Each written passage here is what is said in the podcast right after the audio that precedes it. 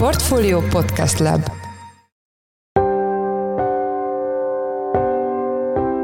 Mindenkit üdvözlünk, sziasztok! Ez a checklist a Portfolio podcastje február 9-én pénteken.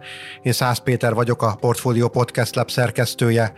A mai adás rendhagyó lesz, egy vendéget hívtunk, akivel többek között a friss inflációs adatról, a forint árfolyamáról, a kamat döntésekről, a Bubor DKI vitáról és a Magyar Nemzeti Bank eredményeiről is beszélgetünk. Az éves jelentésbe fogjuk a végső számot bemondani, 1700-1800 milliárd veszteséget voltunk kénytelenek elkönyvelni, és igen, ez, ez a veszteség, ez főként a kamat eredményünk fakad. Azért azt hadd tegyem hozzá, hogy ez a kamat eredmény nyilván ki lehet fizetve valakinek, tehát hogy a másik oldalról ez megjelent azért a gazdaságban, mind likviditási oldalon, mind pedig bevételi oldalon, de meg nyilván az oka azért a fundamentális oka az, hogy a 2020-ban ugye fölrobbant ugye a mérlegünk, nagyon erőteljes QE programmal, hitelprogrammal, stb. ösztönöztő a gazdaságot, aminek azért az olcsó hitelei még ott vannak, sőt, hát az államnál esetében még hosszú évekig, akár van bizonyos esetben évtizedekig ott vannak. Ők Úti Zsolt, az MNB monetáris politikáért, pénzügyi piaci és makrofinanszírozási elemzésekért felelős ügyvezető igazgatója.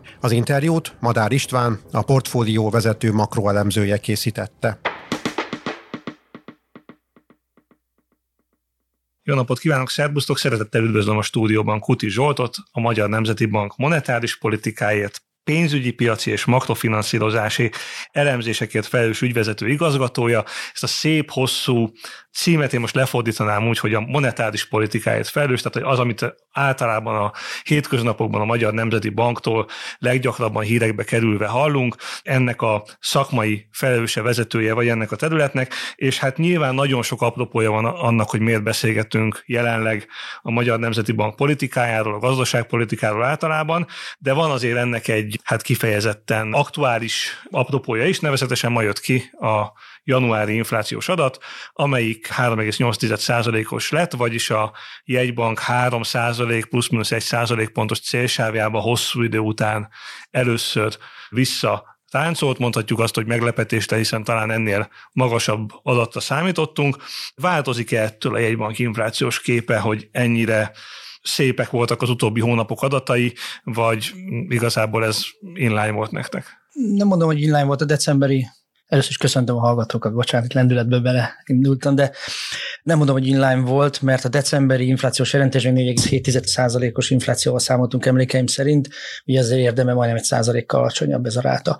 Érdemes látni, hogy mi a különbség. Tehát a különbség az leginkább abból fakad, hogy az a jövedéki adó emelés kb. 41 forinttal kellett volna emelkedni a benzináraknak.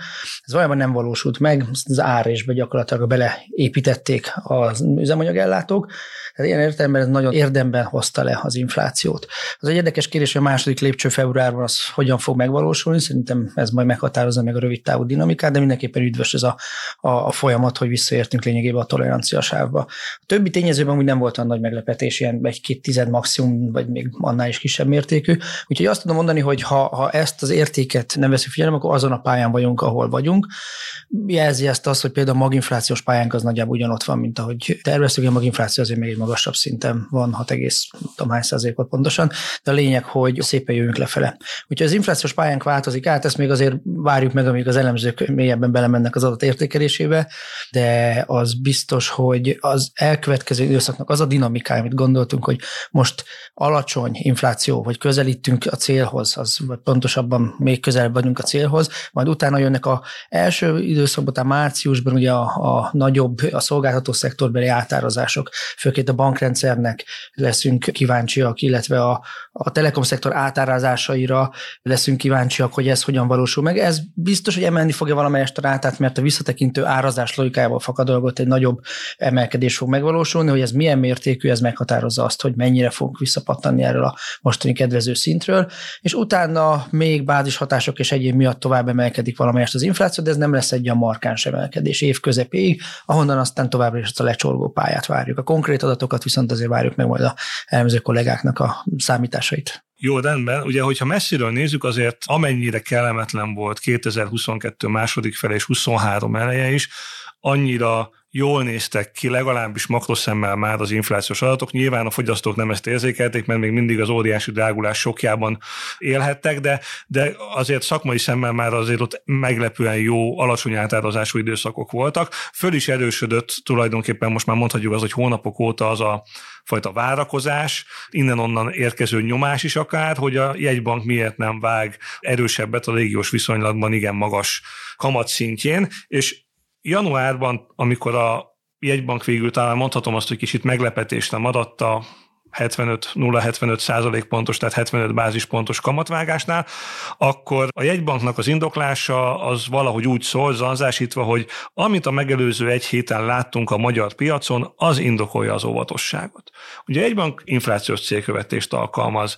Mi az, amit lát egy tőkepiacon, pénzpiacon, devizapiacon a jegybank, amitől ennyire óvatossá válik, ha egyébként meg az infláció szinte a saját várakozásaihoz képest is kedvezőben alakul, és belátható időn belül talán az árstabilitást el tudjuk érni újra kis komment, hogy az óvatos 75 bázispont, ez mindig olyan szemetütő. Most éppen tegnap a csehek vágtak, akik 50 bázisponton is nagyon masszívan meglepték a piacot, és erős vágásnak számított. De hogy a kérdésre is válaszoljak. Nagyon régóta mantrázunk egy mondatot a monetáris politikánkkal kapcsolatban, hogy a monetáris politika egyrészt nem a következő lépésre, hanem a lehető legalacsonyabb kamatpályára koncentrál, amelyel elérhető az inflációs cél, és, és ez egy nagyon fontos feltétel, és fenntartja a pénzügyi piacok stabilitását. És a felállításunk az, mögött a mondat mögött, hogy több dolgot érdemes ezzel megfontolni. Egyik az, hogy a legalacsonyabb pályára törekszünk. Tehát nem biztos, hogy az a, az optimális a gazdaság szempontjából most éppen rövid távon nagyobbat vágunk, majd a következő pillanatban ez a pálya ez kiárazódik, és valójában a nap végén magasabb szinten érünk véget. A másik az, hogy az infláció mellett oda tesszük a pénzügyi piacok stabilitását. Miért?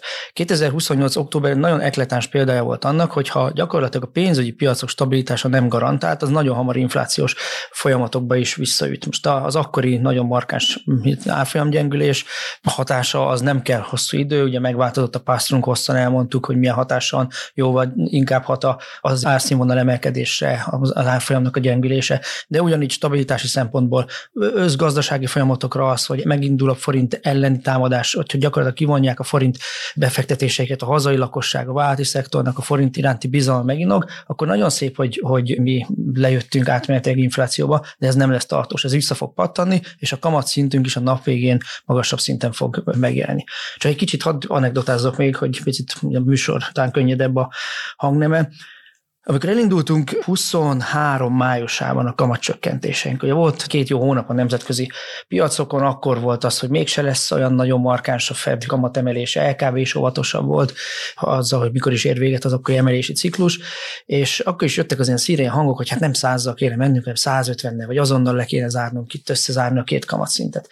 Eljött a július, ahol aztán hirtelen a Fed másképp kommunikált, hirtelen az LKB is kerülteljesebben hangnemet váltott, és olyan szinten lettünk, az árfolyam is ugye visszament majdnem 400-ig emlékeim szerint, és akkor én azt gondolom kifizetődött az, hogy valójában előtte az MMA felépített egy reputációt, hozta a 100 bázis pontjait, ami egy nagyon gyors ütemű csökkentés, és valójában át tudtuk menni ezen a nagyon kemény időszakon. Ugyan azt gondolom, hogy ha milyen opportunistán elkezdtük volna rángatni a kamatokat, nem tudtuk volna megcsinálni azt a kamatpályát, sőt, szerintem nem lennék. Ez az én személyes vélemem, nyilván nem tudom alátámasztani számokkal, meg modellekkel, de hogy azt gondolom, hogy egy, egy ilyen helyzetben, hogyha a jegybanktól a piac egy ilyen opportunistább viselkedést lát, akkor messze nem tudtunk volna lejönni 800 bázispontot már idáig. Jó, hogy mondod ezt a második példát, mert az első példád alapján akartam volna azt neked szegezni, hogy oké, okay, rendben van, azt értjük, hogy 22 nyarán, őszén az energiaválság csúcspontján miért kerültetek olyan beszorított helyzetbe, amilyenbe, és miért a pénzügyi stabilitási szempontok voltak az elsődlegesek,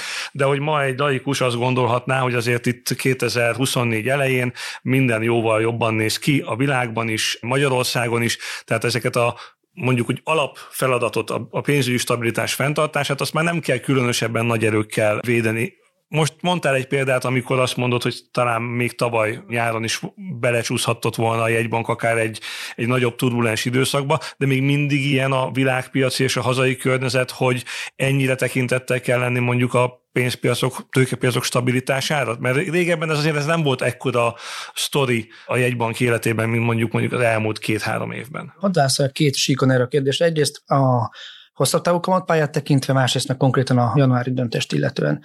Hosszabb távú kamatpályát tekintve, hogyan működnek a piaci várakozások, hogyha ha mi meglepjük a piacot, ebből indul egy árfolyam gyengülés, akkor óhatatlanul kamatvárakozások elkezdenek fölfele tolódni. Ez nagyon tisztán látszik az összefüggés, hogy gyakorlatilag bizonyos árfolyam szint fölött a piac elkezdi fölfele húzni a kamatpályának, nem az első szakaszát, hanem a közepét. Oké, mi tovább folytatjuk ezt a meglepetést, a folyamat tovább megy, még jobban meg fogjuk lepni a piacot, és gyakorlatilag az a kamatpályával leérkeznénk, az már érdemben felfele tolódott. Vagy a másik oldalon, amit mi követtünk, elkezdjük szépen beépíteni a várakozásokba, mindig folyamatosan toljuk le egy kicsit a várakozásokat, ez látszott hogy 2022 májusában elindultunk akkor a piac nem gondoltam, hogy szeptemberre már odaérünk 13% ra 2022. októberében, hogyha visszanézzük, akkor az akkori várakozások kb. 50 bázispontos ütemet vártak tőlünk. Voltak magyar elemzők, akik vagy nem vártak kamatcsökkentést, vagy még alacsonyabb szintűt. Ehhez képest 75-ökkel el tudtunk jönni, és szépen toltuk magunk előtt most is ezt a, a, a most ugye, én azt gondolom, mondjuk azt, hogy konszenzus van a körül, hogy azért év közepére, hogyha nincs nagy felfordulás itt a világban, a 6-7 százalék közé le fog érni a magyar alapkamat. Úgyhogy én azt gondolom, hogy vállalkozások szempontjából, de általában minden finanszírozás szempontjából nem az számít, hogy most hirtelen van egy átmeneti gyorsulás, hanem az, hogy hova érünk le, hol lesz az a stabil szintje az alapkamatnak, amit mi fenntartható módon tudunk menedzselni. Egy olyan szintre akarunk leérni, ami a piaci hitelezést újraindítja. Tehát azt gondolom, miért fontos tehát az, hogy figyeljünk a piaci reakciókra, mert hogyha mi nem jól menedzseljük, nem tartjuk fenn stabilan a piaci folyamatokat, elindul egy hogy mondja, pervers hatás, egy furcsa hatás, hogy gyakorlatilag azt a célt, amit középtávon fél éven belül elérendő kamatszintet, azt a piac máshol fogja várni, és egész egyszerűen nem fogunk tudni oda lejönni. Ez az egyik aspektusa. A másik, most kimondott a januárról, hogy, hogy miért, hogyan alakult ez a januári történet. Januárban ugye Októberben lassítottunk, 100-ról 75-re mentünk vissza, ahol hát ugye mindenki emlékszik a Hamas kiváltotta feszültségekre, az olajárnak az elpattanására, arra turbulens hangulatra, picit megingotta, mi is lesz valójában a nagy egybankok monetáris politikájával. Úgy gondoltuk, hogy egy, egy némileg kisebb ütemű csökkentés indokolt. Azt gondolom kifizetődő volt, mert tényleg megmaradt a piaci stabilitásunk. Ezekkel a 75-ökkel jöttünk, minden hónapban volt egy egyedi történet, ugye novemberben, decemberben is, hogyha visszaemlékszünk, ugye érdekes volt, hogy a vállalati betétike kiváltott a swap piaci feszültség abban az időszakban nagyobb volt, mint 2010-es évek legelején. Ezt érdekes talán leszögezni, hogy amikor még masszívan a devizahitelek időszakában voltunk, olyan szintre menten december elejére már negatívba az a swap piacon, tehát egy olyan piacon, ami a hazai spekulánsok szempontjai releváns hozam, negatív tartományban magyar ö, ö, ö, hozamszint, ami azt eredményezte, hogy nagyon könnyű volt a forintot sortolni. Most egy bank legyen a talpán, aki erre azt mondja, hogy oké, okay, engem nem érdekel az évvégi adósság szint, engem nem érdekel az, hogy itt elkezd gyengülni az árfolyam, semmi nem érdekel, hanem megyek bátran. Én azt gondolom, felelős egy bankként ezt nem tehetjük meg. És január is egy ilyen érdekes történet. Januárban kijöttek ezek nyilván évvégi alkalmazkodásnak vége, elindul a január, látjuk ezeket a kedvező folyamatokat, hitelminősítőkön túl vagyunk, megvan az EU megállapodás. Tehát alapvetően nem véletlen volt az, hogy a alelnök úr ugye elkezdte felépíteni egy magasabb kamat csökkentés lehetőségét, 100 bázispontos kamat csökkentés lehetőségét szépen ment is a dolog, tehát hogyha megnézzük az akkori reakciókat, a piac beáraszta a 100 bázispontot, jöttek le fel a kamatvárakozások, és az árfolyamban volt egy kicsi elmozdulás, de egészen elenyésző, tehát ez néhány tized. És ebbe a történetbe jött bele két tényező, ami alapvetően nehezítette a dolgunkat. Egyik volt nyilván ez a DKI bubor történet, ami egy olyan turbulenciát okozott a folyamatokba, hogy visszájára fordult minden. Elindult az árfolyam gyengülése, kamatvárakozások felfele tolottak. Még ebben a helyzetben sem változott meg igazán markánsan az a kép, hogy, hogy mi most százat tudunk vágni, őszintén a fejünkben sem, amire aztán rájött az ukrán finanszírozással kapcsolatos FT cikk, FT levil. És megint felmerült az, hogy Oké, okay, erre a helyzetre azon az információs bázison, amit kedden tudott a tanács, hogyan kell reagálni? Van-e akkora haszna annak a lépésnek, amikor a potenciális költséget bevállalunk egy 25 bázisponttal magasabb csökkentés érdekében? És a tanács többsége ezt úgy ítélte meg, hogy, hogy igen, jó lenne gyorsítani, de valójában a haszna ennek a lépésnek kisebb, mint amit kockáztatunk a saját reputációnkban, azzal, hogy potenciálisan mit lát bele ebbe a piac, vagy egy, egy, egy felelős jegybank viselkedésében ebben a helyzetben hogyan kell reagálni.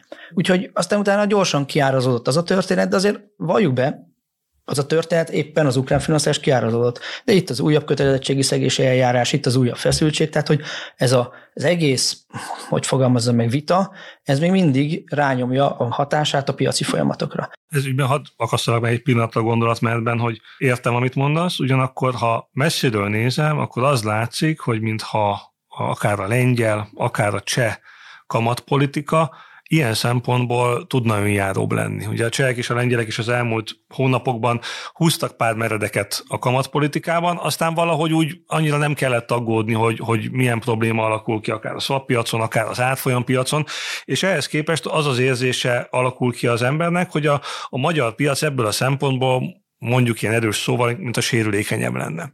Egyrészt Ugye erre azt szokták mondani, hogy azért, mert nagyon sok itt a spekulatív tőke, hol keríznek, hol sortolnak a forinttal a, a befektetők. Igazából ezt az állományt kellene folyamatosan leépíteni, amit mintha a jegybank azzal akarna, hogy szép lassan, ahogy már csökken a kamat, talán ezek is elmúlnak, ők is kevesebben lesznek, és akkor talán ez a volatilitás is kisebb lesz.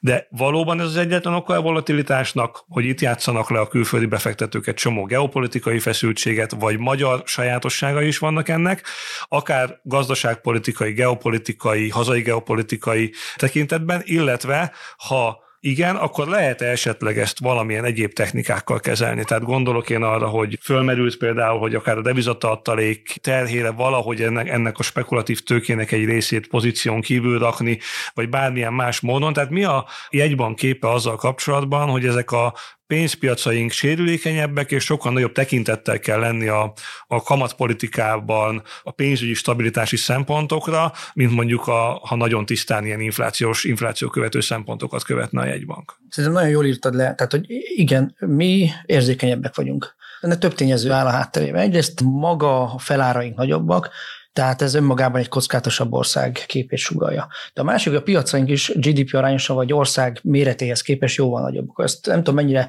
tudják a hallgatók, hogy a magyar pénzügyi piacok az egyik legnagyobbak világon az ország méretéhez, talán Szingapúr meg ilyen kis pénzügyi központoknál nagyobb a, a, a, az arány, de magyarok azok nagyon nyitottak ilyen szempontból. Ez, Jó ez nekünk? Nem, ami őszintén azt gondolom nem. De ez egy, egy ez nem, nem lehet, vagy ez egy mondjam történelmi hagyaték. Tehát azzal, hogy, hogy előre haladt nagyon a magyar pénzpiaci fejlődés a rendszerváltás utáni időszakban, annak voltak üdvös részei, meg kialakult számtalan olyan részpiac, ami kockázat lehet felefedezni, vagy lehet különböző pozíciókat felvenni, a sok országban nincs, mert tehát Románia pont az ellenpéldája ennek az egésznek, csak is kitérő, hogy Magyarországon még a pénzügyi piacok markánsan fejlődtek, a román piac az elmúlt időszakban ilyen sok tíz százalékkal csökkent a mérete, könnyebb ott ilyen dolgoknak ellenállni. Tehát ez, ez, én nem hiszem, hogy ez, ez, ez jó, de nem lehet egyik oldalra a másikra, vagy egyik napra a másikra átalakítani, mert történelmi fejlődés része, de azért mit lehet tenni, azt, hogy erre is válaszoljak. És azt gondolom, hogy egy, egy árfolyam stabilitásához három tényező, hogy három típusú finanszírozó lehet, aki ezt garantálja.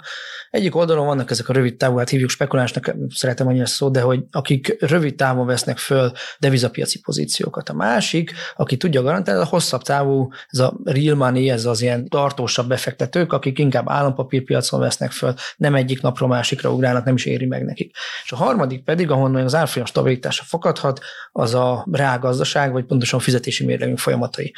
Ugye mi a dinamikája az elmúlt másfél évnek? Lényegében az, hogy a 2022. októberében valójában azzal állt meg a folyamat, hogy ez az első típusú, tehát ez a hot money, ez gyorsan pörgő befektetők nagyon nagy mennyiségben megvették a magyar sztorit, és elkezdték megtámasztani a forintot. Ha ők nem lettek volna, akkor ez valószínűleg most nem kell mondanom, de az el is mondhatom, hogy azért árfolyam válság mutatóinknak egy jelentős része bejelzett ebben az időszakban. Ez 22 össze 22 össze, így van, így van. Ez egy kemény időszak volt.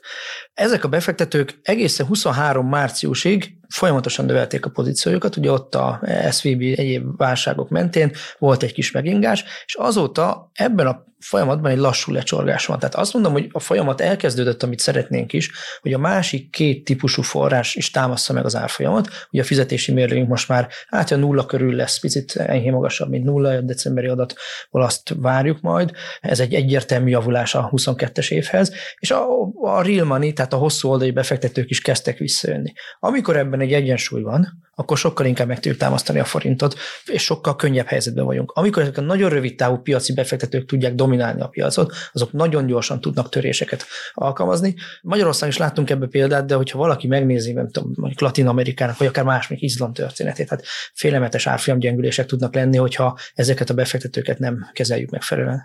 Jó, hát már szóval akkor mi ilyen sérülékeny ország vagyunk. Térjünk rá ugye a, másik fontos területére a jegybanki monetáris politikának, ugye egyrészt ez az átfolyam meghatározódás, amiről inkább beszéltünk eddig, ugye a másik az a kamat. Itt a kamat esetében már említettél egy, egy példát, amire mindjárt visszatérünk. Ugye látunk egy, egy folyamatos feszültséget. Az elmúlt időszakban rengeteg oldalról támadták a jegybankot, hogyha nem áll helyre a vállalat és lakossági hitelezés, akkor nem fog megfelelően dinamizálódni a gazdaság.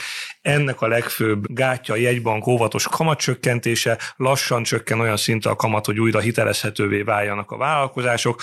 Ismerjük ezt a sztorit, és ugye ráadásul ebben a mondjuk így alapvetően az a kormányzattal szembeni nézetkülönbségekben is kicsúcsosodott egy-két ilyen látványos dolog. Tavaly is voltak olyan szabályozói oda-visszacsapások, ahol a kormány próbált piaci kamatokat lejjebb tolni, a jegybank próbálta utána ezt egy kicsit ellensúlyozni, aztán viszont válasz érkezett a kormánytól, és ennek ugye az utolsó fontos eleme az a, ez a bubor DKI vita, amiben arról szólt a dolog, hogy a kereskedelmi bankok mihez árazzák a, a saját hitelüket, és ez belátható módon arról szólt, hogy amíg most inkább a bankközi piac a kamat meghatározó, ugye ez az úgynevezett bubor, addig a kormányzat azt találta ki, hogy mi lenne, ha inkább a rövid lejáratú állampapírokhoz lenne árazva, és mivel azok alacsonyabbak, nyilván belátható volt, hogy ennek az egésznek a célja, hogy a bankok alacsonyabban hitelezzenek. Most ne rágjuk végig megint ennek a szakmai mélységeit, de ugye a végeredményre azért kíváncsi lennék, hogy egyben mennyire elégedett, hiszen a végeredmény az lett, hogy maradt a bubor, viszont cserébe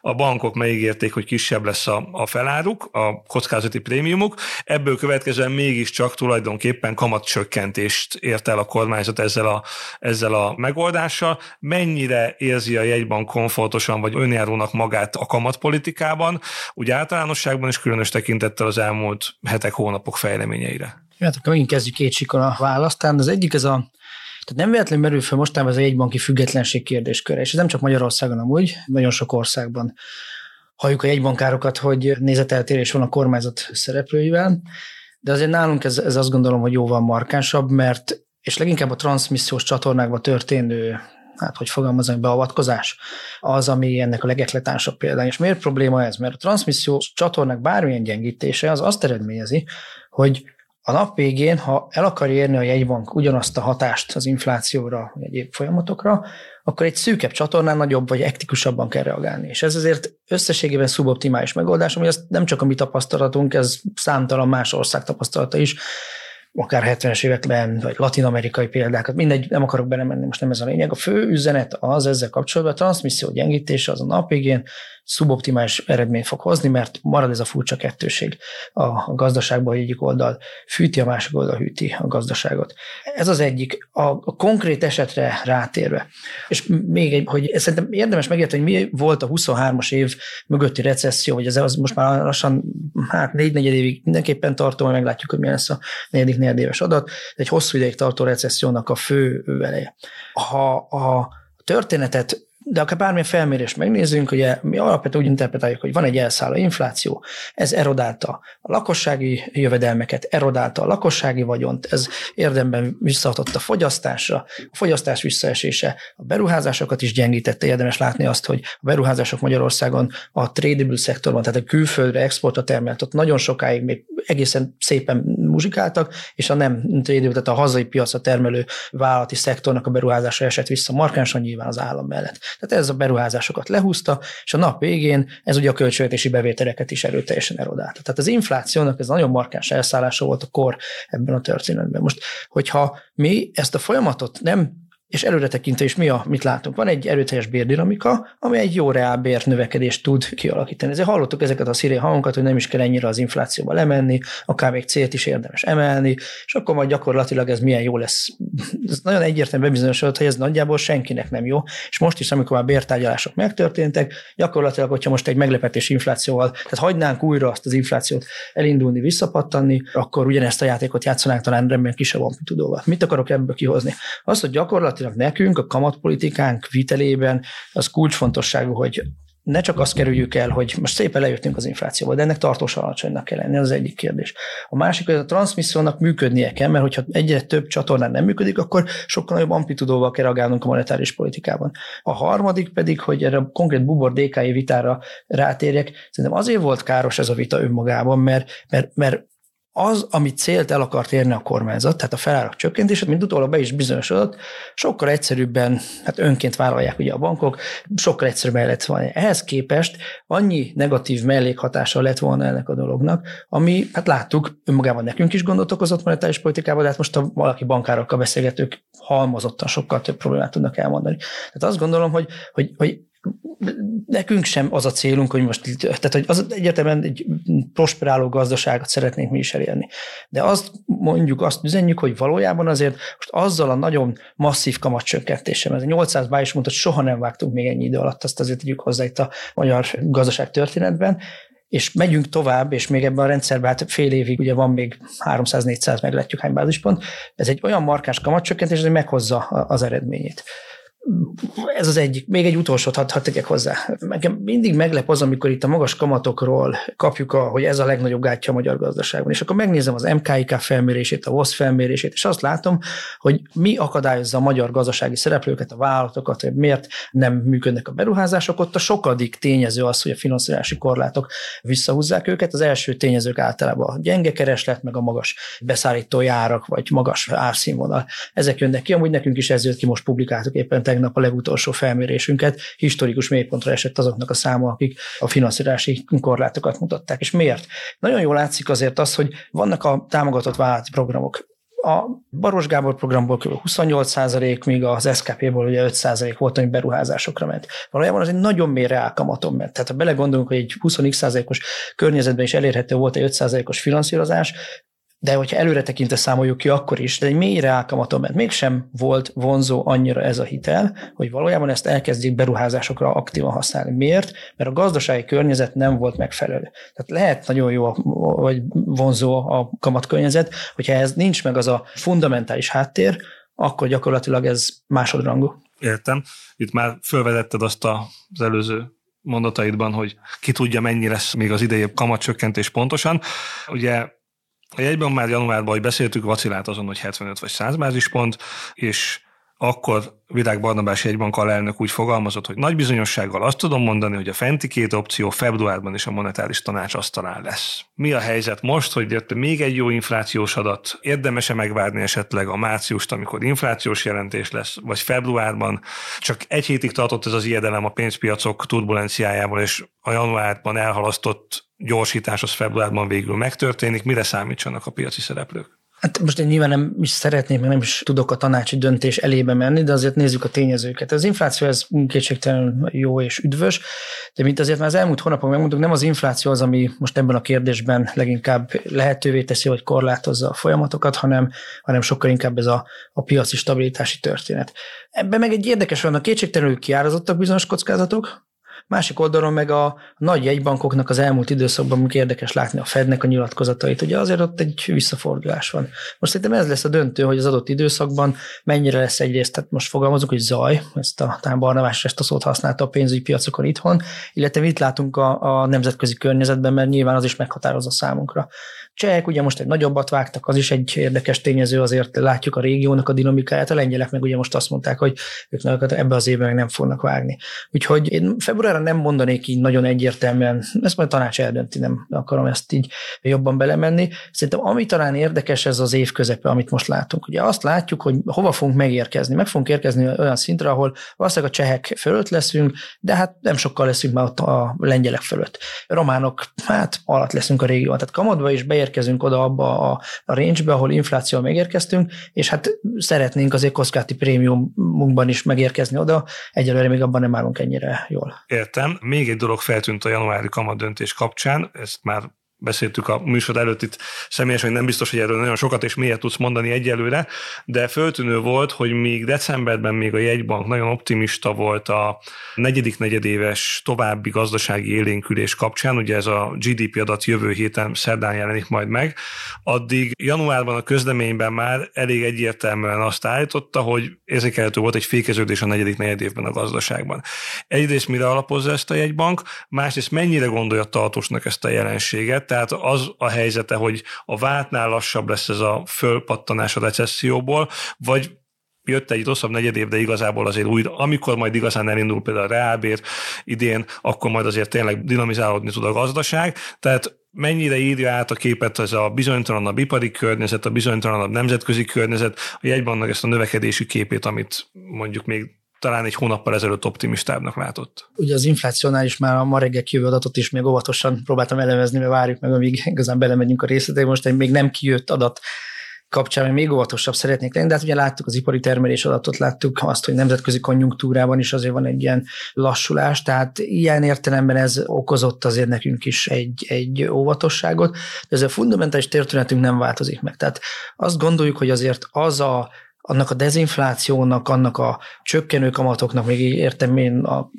ezzel kapcsolatos vitákat, de azért itt még ez a masszívan csökkenő kamat, ez egy jelentős, kedvező finanszási környezetet fog teremteni már közeljövőben. Beérkezünk egy olyan időszakba, ahol piaci alapon újraindul a hitelezés. Tehát, hogy ez egy olyan környezetet, azért 24-es évben egyértelműen azért a magyar gazdasági növekedést támogatni fogja. Reálbérek nőni fognak. Úgyhogy én azt gondolom, hogy fundamentálisan nem kell, hogy átjön, nyilván majd meglátjuk, hogy a nap végén a szám az hol lesz, és nyilván azért nemzetközi környezetnek ez a hát romlása, vagy legalábbis a német konjunktúrák mindenképpen a romlása az nem segíti ezeket a kilátásokat, ugyanakkor én nem temetném az idei évet ilyen szempontból, Nyilván most Q4 az lehet, hogy volt egy döccenő benne, attól függetlenül az, az under, tehát az alapvető történet az, az nem változott meg. Jó, hát ez egy jó hír. A végére tartogassak egy kis fekete levest. Ugye a jegybank hosszú ideig mondjuk úgy, hogy elkényeztette tulajdonképpen mind a költségvetést, mind hogy általában az állami gazdálkodást azzal, hogy nyereséges tudott lenni. Ezt most nem fogjuk itt már a műsor végén megrágni, hogy nem ez a jegybank célja, hogy nyereséges legyen, az a működésének, a célkövető működésének a függvényében lehet nyereséges, veszteséges, de azért mégis nagyon izgalmas és érdekes kérdés, hiszen azért látjuk, hogy a költségvetés azért elég ingatag, és most ugyan rövid távon fölszabadult attól a tehertől, hogy ezt a jegybanknak megtérítse, de hosszabb távon valószínűleg ezt nem lehet megtéríteni, és ezért köteles vagyok föltenni a kérdést, hogy mennyi volt tavaly a jegybank vesztesége, és mennyiben mérséklődhet ez az idén azzal, hogy azért a kamatok ugye csökkennek, és ezáltal a kamat különbözeteken elszenvedett veszteség azért érdemben talán kisebb lehet az első kérdés, hogy mennyi volt, tehát az éves jelentésben fogjuk a végső számot bemondani, 1700-1800 milliárd veszteséget voltunk kénytelenek elkönyvelni, és igen, ez, ez a veszteség, ez főként a kamat eredményünk fakad. Azért azt hadd tegyem hozzá, hogy ez a kamat eredmény nyilván ki lehet fizetve valakinek, tehát hogy a másik oldalról ez megjelent azért a gazdaságban, mind likviditási oldalon, mind pedig bevételi oldalon, de meg nyilván az oka azért a fundamentális oka az, hogy a 2020-ban ugye fölrobbant ugye a mérlegünk, nagyon erőteljes QE programmal, hitelprogrammal, stb. ösztönöztük a gazdaságot, aminek azért az olcsó hitelei még ott vannak, sőt, hát az államnál esetében még hosszú évekig, akár van bizonyos esetben évtizedekig ott vannak. Tehát ez a háttere, hogy azért ez a pénz az való ott van a magyar gazdaságban, de nyilván ez nekünk lefordítódik egy konkrét számban, ez az eredményünkben. Az egy érdekes kérdés amúgy, hogy mennyi, tehát ez mikor kell a költségvetésnek ezt megtéríteni. Szerintem ebben fordul a világ. Tehát érdekes volt nyáron, hogy egyeztettünk sokat az LKB-val, és ott is látni ezt a dinamikát, hogy hogy a jogászoktól elindultunk egészen a döntéshozókig, hogy mennyire másképp látták már ezt a folyamatot. Én azt hiszem, hogy, hogy ott is sok ország, ha nem is ennyire markánsan, de szembesülni fog ezzel a kérdéssel, és főként azért, mert számtalan példa van arra, hogy önmagában a negatív saját tőke az nem határozza, nem kell, hogy, hogy a monetáris politikát negatívan befolyásolja. Hallom itt ebben kapcsolatban vitákat, hogy nyilván azzal, hogy irgalmatlan mennyiségű kamatot fizet ki egy bank, likviditás pumpál a rendszerbe, és ezzel gyakorlatilag az inflációt inflációjával szembe megy, de én azt gondolom valójában, hogy nem a likviditás mennyisége az, ami a monetáris kondíciókat és ez az inflációs harcunkat meghatározza, hanem annak az ára. Tehát ha belegondolunk, a tízes évek második felébe volt a legszűkebb a mérlegünk. Volt egy időszak, azt forkasztáltunk, hogy eltűnik a rendszerbe, aktív oldalra fogunk átállni. Mégsem úgy emlékszem, hogy ez lett volna a legszigorúbb időszak a monetáris politikának, és a másik oldal ugyanígy a 18%-os kamatszint környékén volt a GDP arányosan talán csúcson a magyar jegybankmérleg, hát az meg nem a leglazább monetáris politikai időszaka volt. Tehát nem a mennyiség, az a mennyiség, pénzmennyiség határozza meg ezt, hanem az, hogy mi annak az ára. És erre kitérve, hogy hosszabb távon, ugye én azt gondolom, hogy egy megfelelően alacsony inflációs környezetben, egy alacsony kockázati felárnál, hogy egy bank újra, ez egy eredője lesz a folyamatnak, tehát nem profit célunk van, de ez egy eredője lesz a mérleg szerkezetből adódóan, hogy újra profitábilisak leszünk, elkezdjük ezt a profitot szépen a saját tőke leépítésére használni, és ebben optimista vagyok, mint ahogy mondod, hogy én azért remélem, hogy nem kell eljutnunk odáig, hogy a költségvetésnek fel kell tőkésíteni. Ezért volt fontos amúgy az a jegybank törvény, amit mi nagyon erőteljesen ösztönöztünk, támogattunk, kezdeményeztünk, hogy valójában ezt egy hosszabb távú folyamatként kell mérlegelni, és nyilván az fogja meghatározni, hogy hosszabb távon ez a folyamat hova ér be, viszonylag pozitív tartományban a saját tőkénk, vagy Mikor nem. várható úgy, hogy egy bank nyereséges legyen? Hát ez, én azt gondolom, hogyha az inflációnk alacsony, illetve a kockázati feláraink alacsonyak, akkor ez a fordulat ez nincs messze. Idén veszteséges leszünk, 25 egy érdekes kérdés, de úgy 26, azt, azt, azt már jó eséllyel, egy prudens gazdaságpolitika mellett azt mondom, ez a fordulat elkövetkezik. 25, 26, 27, nagyon függ attól, hogy milyen a Főként attól, hogy milyen a felárunk a nemzetközi piacokhoz képest. Elnézve, hogy 2020 óta mennyi sok hatás ért minket, tulajdonképpen már annak örülni kell, hogy a jegybank mer előrejelezni, vagy előre látni három-négy évre. Reméljük, hogy igaza lesz. Én köszönöm szépen Kuti Zsoltnak a beszélgetést. Madár István voltam a portföl vezető elemzője. Reméljük mindenki egy kicsit tisztában lát a jegybank monetáris politikájával kapcsolatban és hát reméljük, hogy a következő időszakban a gazdaságnak a makrofundamentumai úgy javulnak majd, ahogy most ez látszik, vagy talán még annál is jobban. Köszönjük szépen. Köszönöm szépen is.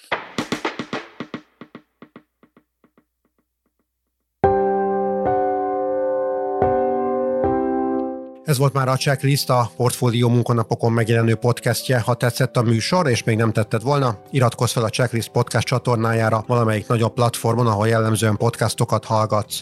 Ha segítenél nekünk abban, hogy minél több hallgatóhoz eljussunk, akkor értékelj minket azon a platformon, ahol ezt a mai adást is meghallgattad. A műsor elkészítésében részt vett Bánhidi Bálint, a szerkesztőjén voltam Szász Péter. Új műsorral hétfőn jelentkezünk, addig is minden jót, sziasztok!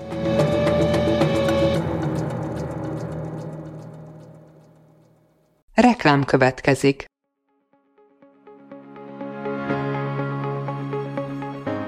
Raúl Müller Lajos vagyok, az Agrárszektor főszerkesztője. Májusban két tematikus konferenciát is rendezünk Kecskeméten az agrofood szektor szereplőinek. A május 22-én tartandó Portfolio Agrofood 2024 konferencia az élelmiszeripari vállalkozások, beszállítóik, a szolgáltató cégek és a kereskedők számára nyújt egyedi betekintést az aktuális trendekbe. A május 23-án megrendezendő Agrofuture konferencia pedig egyedülálló módon tematikus formában foglalja össze a hazai agrárgazdaság fenntarthatósági követelményeit és innovációs lehetőségeit. Jöjjön elő is, részletek és jegyek a portfolio.hu per rendezvények oldalon.